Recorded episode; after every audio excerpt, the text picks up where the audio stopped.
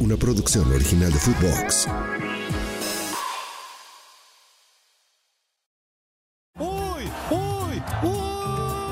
Bienvenidos al podcast de Raúl Orbañanos con las mejores anécdotas, con charlas, con pláticas y con una versión de mí que no conoces. ¿Cómo están? Qué gusto saludarlos. Bienvenidos. Este es el podcast de Raúl Orbañanos, o sea, mi podcast y qué bueno que están con nosotros, qué bueno que nos acompañan. Hoy vamos a platicar con un buen amigo y aparte buen amigo, extraordinario árbitro. Eh, mm, yo no sé si el mejor que hemos tenido, pero si no cerca, eh, cerca de ser el mejor eh, que hemos tenido en el fútbol mexicano, comentarista, licenciado, de todo, de todo tiene Arturo Bricio. ¿Cómo estás, Arturo? Qué gusto, Raúl, un placer saludarte y siempre es un gustazo platicar contigo, Raúl. Oye, Arturo, ¿desde cuándo estás tú ligado al fútbol? Bueno, desde el fútbol toda mi vida. Yo desde que tengo uso de razón, mi papá nos llevaba al estadio de Ciudad Universitaria, después al estadio de la Ciudad de los Deportes, luego el Azteca. Era una religión cada domingo ir al, estadio y, y, bueno, pedíamos de Santa Claus uniformes de equipos, en fin y, hasta la fecha, ¿no? Por, en diferentes facetas, pero siempre ligado Oye, Arturo, Y, en todo este andar, ¿no, no, ¿no se te antojó en algún momento ser futbolista? Sí, claro, bueno, nos jugamos fútbol también toda la vida. Fíjate que Eduardo y yo jugamos siempre, pero eh, Eduardo era mejor jugador que yo. Sin embargo, Eduardo nunca se quiso probar ni quiso entrenar con ningún equipo, eh, digamos, profesional. Él, él, jugó en la Liga Española mucho tiempo y, tuvo lesiones muy serias en las rodillas cuando jugaba y después ya como árbitro. Un par de cirugías ahí en cada rodilla. Y yo una época probé, probé suerte ahí con los Pumas, este, en un equipo muy, muy bonito que era la reserva especial, que era como, digamos, el tercer equipo de, de Pumas. Y un año estuve ahí, muy, muy, muy, una experiencia muy bonita, muy divertida. Este, pero también entendí que no era por ahí, ¿eh? no era por ahí, había serias limitaciones en cuanto a, en cuanto a calidad y ¿no? Entonces, este, decidí que, que mejor me dedicaba a estudiar. Eh, eh, yo también jugué reserva especial, Arturo. Era, era una categoría muy interesante porque ahí hablaban a los que empezaban a despuntar y ya la competencia era muy seria, el entrenamiento era continuo, era, era como la antesala para ser profesional, ¿no? Exactamente, lo describiste muy bien. Y además, este, porque hay gente que confunde eso con la tercera división. No, la tercera división es una división profesional. La, reserva especial era efectivamente el peldaño inmediato inferior para llegar a la reserva y ahí ya, ya este, codearte con los, con los picudos, ¿no? Pero ahí jugaron no, prácticamente todos los jugadores que llegaron a, primera división en, muchos equipos y en Pumas en particular pasaron por reserva especial casi todos, ¿eh? Sí, yo, yo, yo pasé por ese especial, luego reserva, luego ya el primer equipo. ¿Ha cambiado, ha cambiado el, el fútbol, Arturo, desde esa época la fecha? ¿En qué ha cambiado? Bueno, yo creo que ha cambiado en todo, ¿no? Eh, yo creo que el, tema, el tema táctico, ¿no? Eh, eh, hoy hoy los, los esquemas tácticos de los entrenadores son muy cerrados. Antes a lo mejor todavía se, se podía hablar de marcadores eh, escandalosos o por lo menos abultados. Eh, hoy una goleada circunstancial completamente. Eh, el físico de los jugadores, ¿no? O sea, hay muchos futbolistas que, que, recuerdo. me viene a la memoria, por ejemplo, el Bobo Madrigal, ¿no? Y así rechonchito, ¿no? que realmente, pues digo, hoy, no podrían jugar ni, ni no podrían estar ni, en la tribuna, ¿no? El, el tema físico también, y el arbitraje también, ¿no? o sea, es, son, son todo, todo un, compendio de cambios que, han habido y que realmente hacen que el fútbol sea más competido y, en muchos casos este, más cerrado, ¿no? Fíjate que con ahorita que dijiste el Bobo Madrigal, yo tengo una anécdota buenísima con el, con el Bobo Madrigal, porque fuimos a jugar a Pachuca, era un partido eh, Pachuca Atlante, y el Pachuca andaba mal, no es el Pachuca de ahora, el Pachuca de antes, de hace muchos años, que andaba muy mal y, tenían el, peligro del descenso. Y entonces contrataron, contrataron a un hipnotista, a un hipnotista, y entonces este les daba sesiones, los hipnotizaba. Y la última sesión se las dio antes de salir al campo, allá en el viejo Estadio Revolución. Y ahí este, les dio la última plática, los volvió a hipnotizar. Y salieron a la cancha y yo me crucé con el Bobo Madrigal y le digo, ¿qué pasó, Bobo? ¿Cómo estás? Y me dice, no, no, no, ahorita no me hables porque estoy hipnotizado, mano, por favor. no, pero así eran, así eran los equipos antes, Arturo. Yo recuerdo varios equipos que contrataban eh, eh, hipnotistas o contrataban gente para, para, para, para motivar a sus jugadores y tratar de no descender. Sí, encontrarle, encontrarle donde fuera, ¿no? Porque realmente sí, sí, el tema del descenso ahora en stand-by o, desaparecido, hacía que se jugaran dos campeonatos, Raúl, digo, tú te acuerdas perfecto de eso, que, que una cosa era los de arriba cuando era lineal el torneo y otra cosa la, la quema. Y después ya con la liguilla, pues el calificar ya te hacía otro, otro fin de torneo, pero seguía latente siempre la, la esperanza. Fíjate que había un jugador, Pío Tabaré. Sí, como no, del Atlético Español, ¿no? sí, y ese me tocó un día en un viaje y, este, y, él decía que, entre broma y risa, pero, pero lo decía, que cuando ya veían que la cosa estaba muy fea para arriba, mejor, mejor preferían jugársela para abajo porque ahí estaba la lana. no, bueno.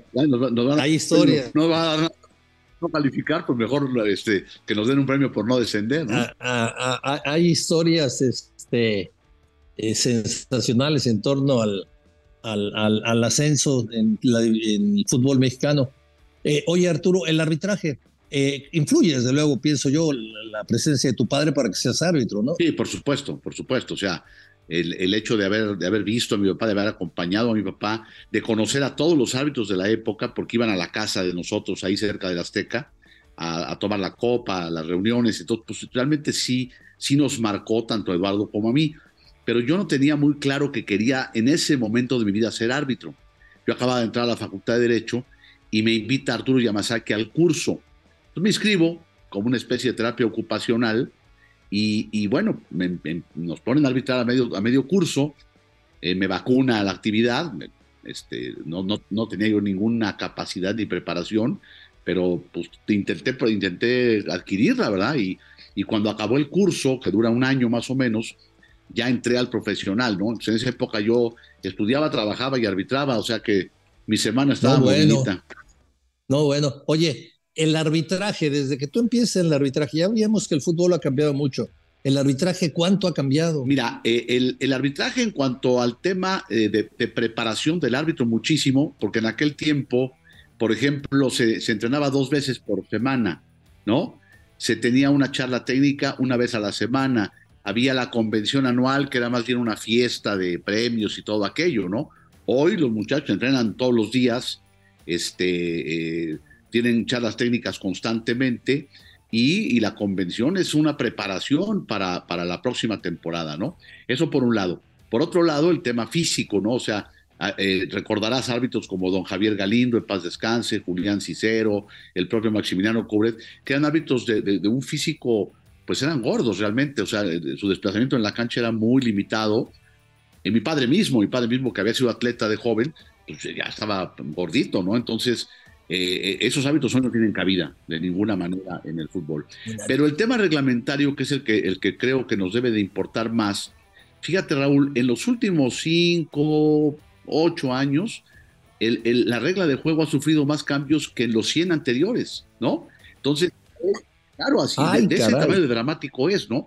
Y por eso vemos tanto, de pronto tanto desconcierto, no solamente en los árbitros, en los exárbitros, que metidos en plan de comentaristas, en muchos jugadores, en algunos directivos y en algunos comentaristas también, porque siguen comentando o viendo el arbitraje con, el librito con el que ellos aprendieron. Y eso genera, genera desconcierto. Y luego, para, para la cereza del pastel, pues llega el barman y ahí sí. se puso la, la, la, la, fiesta, la fiesta degeneró en borrachera, Manu. Oye, pero a ver, esto está muy interesante porque te digo una cosa, nosotros los comentaristas, los periodistas, decimos con una facilidad terrible, es que no fue a checarlo, es increíble que no vaya a checarlo. Y, y, y no sabemos que, bueno, pues que, eh, que esas jugadas en las que no van a checarlos es porque no requieren de que sean checadas, ¿no? O bueno, no sabemos eh, y luego lo, que más gracia me hace es que hay, hay fuera de lugar y ahora están usando estos vectores y todo, y está apretada la jugada. Dice, bueno, es que para mí no es fuera de lugar. Sí, mira, es, todo un tema, pero sí es cierto. ¿eh? Mira, hay, hay ocasiones en que, en que, por supuesto, si, si, si, si hablamos de protocolo del VAR, de las jugadas que se pueden y no se pueden revisar, ahí no hay discusión, ¿no? Eso no tiene discusión porque están pasmadas en el librito y el que diga que, que se tiene que ir a revisar por decirte algo, eh, un balón en movimiento, ¿no? Eh, eh, o un saque de base, pues está equivocado, ¿no? Por un, por un lado. Por el otro lado está lo que, lo que hemos, dimos en llamar en algún momento aquí en México cuando instituimos el VAR, la línea de intervención. ¿Qué es la línea de intervención? Es el, el hace cuenta, el parámetro que pone una federación o una comisión de arbitraje de cuántas veces o en qué tipo de jugadas permitidas se debe ir al monitor. Y, si recordamos la Copa del Mundo, esa, esa, esa línea de, de, intervención fue muy alta porque no llegó en 64 partidos ni a dos dígitos. Los árbitros fueron ocho veces al, al, al monitor en 64 partidos. La MLS, por ejemplo, va muy poco al monitor del árbitro. En México, por la misma presión de que a veces los directivos, los entrenadores dicen, vayan a ver, aunque ya con eso me quedo conforme, ¿no? Y a lo mejor para abatir esa, esa, esa pelea, digamos, ¿no? El, el árbitro va mucho al bar. En México se va demasiado al bar y eso da a pensar que, que pues ya el árbitro ya no quiere tomar decisiones, ¿no? Y, y también escuchamos pues, barbaridades como que te dice, dice algún narrador, es que el bar marcó. No, el bar no marca, el bar sugiere la revisión. Ahora, si se abusa de la herramienta, bueno, pero el VAR sigue, aunque vaya al árbitro 10 veces, el VAR sigue sugiriendo. El que termina tomando la determinación final es el árbitro. Aunque a lo mejor también en la cancha dice, pues tengo mi, mi red de protectora, pues mejor me espero tantito a, a, que me digan cómo la vieron en la tele, ¿no? Pero, pero el, también, eh, no sé, a ver, eh, oriéntame Arturo. Yo, yo siento, no nada más en México, eh, en, en donde veo partidos de fútbol, que hay árbitros que se volvieron comodinos. Sí, sí. O sea, a ver, si yo tengo, yo, tengo, yo tengo una duda, no, me voy a esperar. Me voy a esperar, al fin el bar la va a revisar. Sí, sí, sí, sí. Eh, digo, y, y, está mal, ¿eh? te voy a decir por qué. Porque al final, por ejemplo, en el penal, si para ti fue penal, márcalo. Total, si no es penal, la vas a ir a ver. Pero no, ahora, ahora como que, como que me espero a que, a que, a que me llamen para irla a ver y decirle a todo el mundo, pues era penal. Ahora sí que este, yo, yo, yo, yo qué tengo que ver, yo, no tengo problema, me lo, me lo, me lo, me lo, enseñó el VAR, ¿no? Y eso desconcierta a la gente porque, insisto, piensan que el VAR arbitra y el VAR, pues, el VAR lo que va a hacer es sugerirte la revisión. Ahora, hay un chorro de jugadas, hablo de, de nuestro fútbol, pero creo que es eh, universal, que no, que no eran de VAR. El VAR no está para las jugadas apretadas. El VAR está para el, el, error claro y obvio del árbitro. Es para, es la cuerda de rescate para decirte, ma maestro Bricio, marcaste una burrada, mano. Venla a ver y pues, te vas a dar cuenta, ¿verdad? Y creo que hay un chorro de jugadas muy apretadas en que, que no son de VAR y que ya las volvimos eh, rutinariamente de VAR, ¿no? Sí, sobre todo jugadas de interpretación, ¿no, Arturo? Sí, claro, porque las, las de no tienen chiste. O sea, el fuera de lugar, por ejemplo, podrás decir, para mí no, pero bueno, ahí está, y más en el Mundial, que, que, esa tecnología no la tenemos en México. Es más, no la tiene en ningún país, pero esa tecnología del chip, del valor y todo aquello, hace imposible el error, ¿no? Entonces, en, en jugadas de adelantamiento, ¿no? Me refiero. Entonces, eh, ese tipo de jugadas o, las jugadas de hecho, ¿no? El balón salió claramente, en fin, esas no tienen chiste. Las de interpretación son las bravas donde, donde el árbitro y el VAR tienen que que concordar y que aplicar con mucha puntualidad ese famoso protocolo del VAR, ¿no? Tú te ves pitando con, con el VAR en el Mundial del 94 y en el 98. Bueno, eh, eh, hubiera sido otra, otro, otro rollo, ¿no? Seguramente. Mira, en el 94, por ejemplo, yo inauguro el Mundial, ¿no? En, en, en, en el, ¿no? Este, Alemania-Bolivia, sí. luego le pito a Brasil y a Camerún, y bueno, todo iba maravilloso para mí, ¿no? Le había pitado a dos tricampeones del mundo y me dan al tercer tricampeón del mundo, Italia. Italia, Nigeria. Y ahí voy a Boston, man.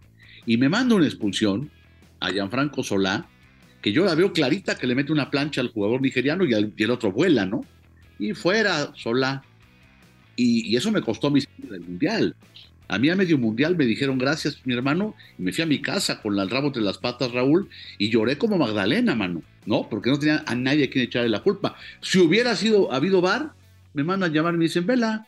Del otro lado, me muero de risa y le digo, no, señor Solá, perdón, quédese a jugar, ¿verdad? Pero no había bar y, me tuve que, este, que zampar completita la amargura, ¿no?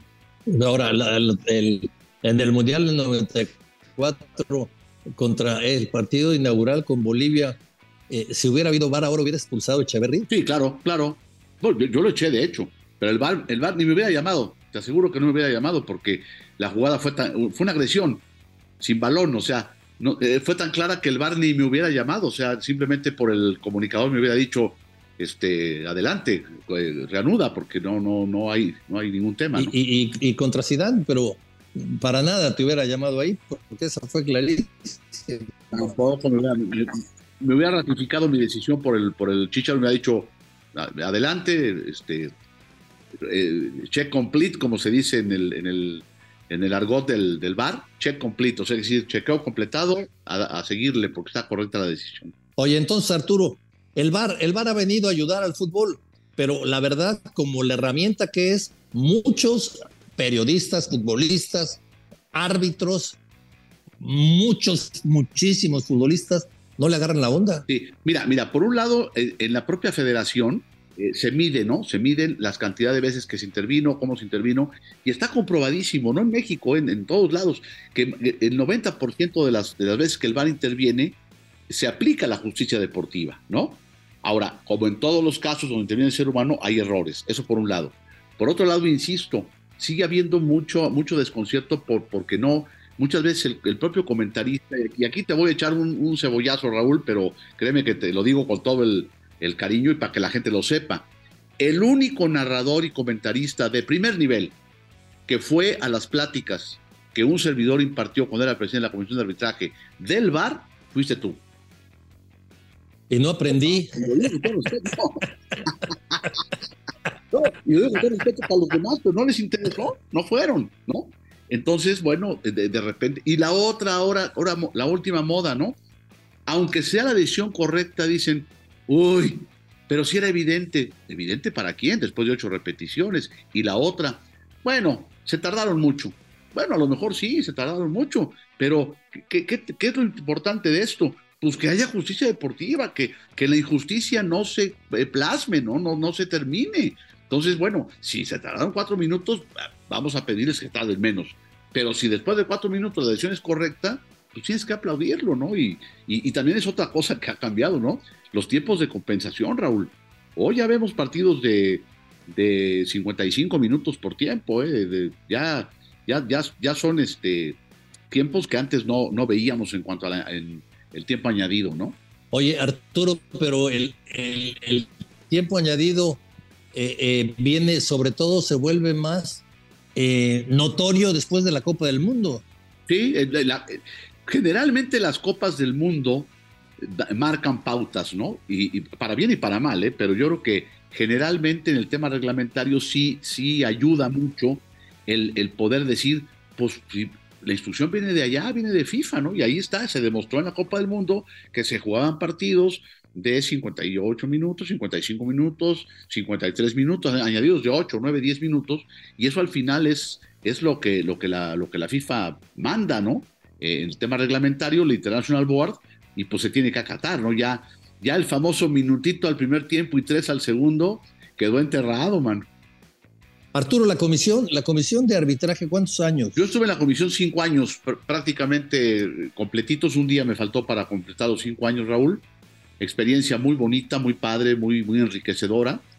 Eh, soy convencido que me, hubiera arrepentido más en su momento de haber dicho que no, que haber dicho que sí a la invitación que me hicieron.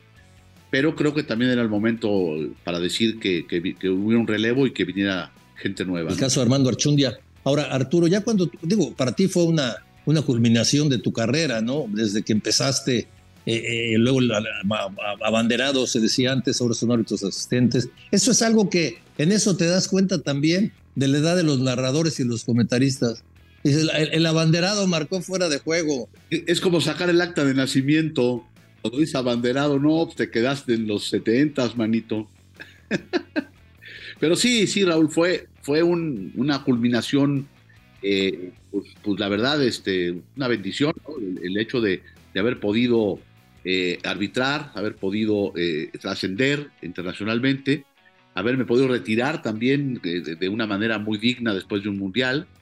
el haber trabajado contigo y con, y con la gente en, Televisa fue también una experiencia muy, muy padre. Y después, bueno, haber podido estar dirigiendo los destinos reglamentarios de 700 atletas, ¿no?